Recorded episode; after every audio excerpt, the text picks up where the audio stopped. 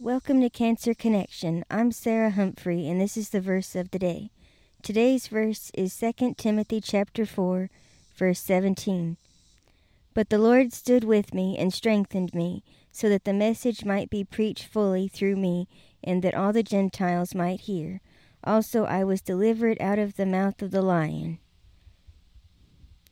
This verse reminds me that the Lord stands with me through the tough times of life, and He is with me, and He will deliver me. I encourage you this day, if you're going through a tough time, to go to the Lord and call on Him, because He will deliver you too.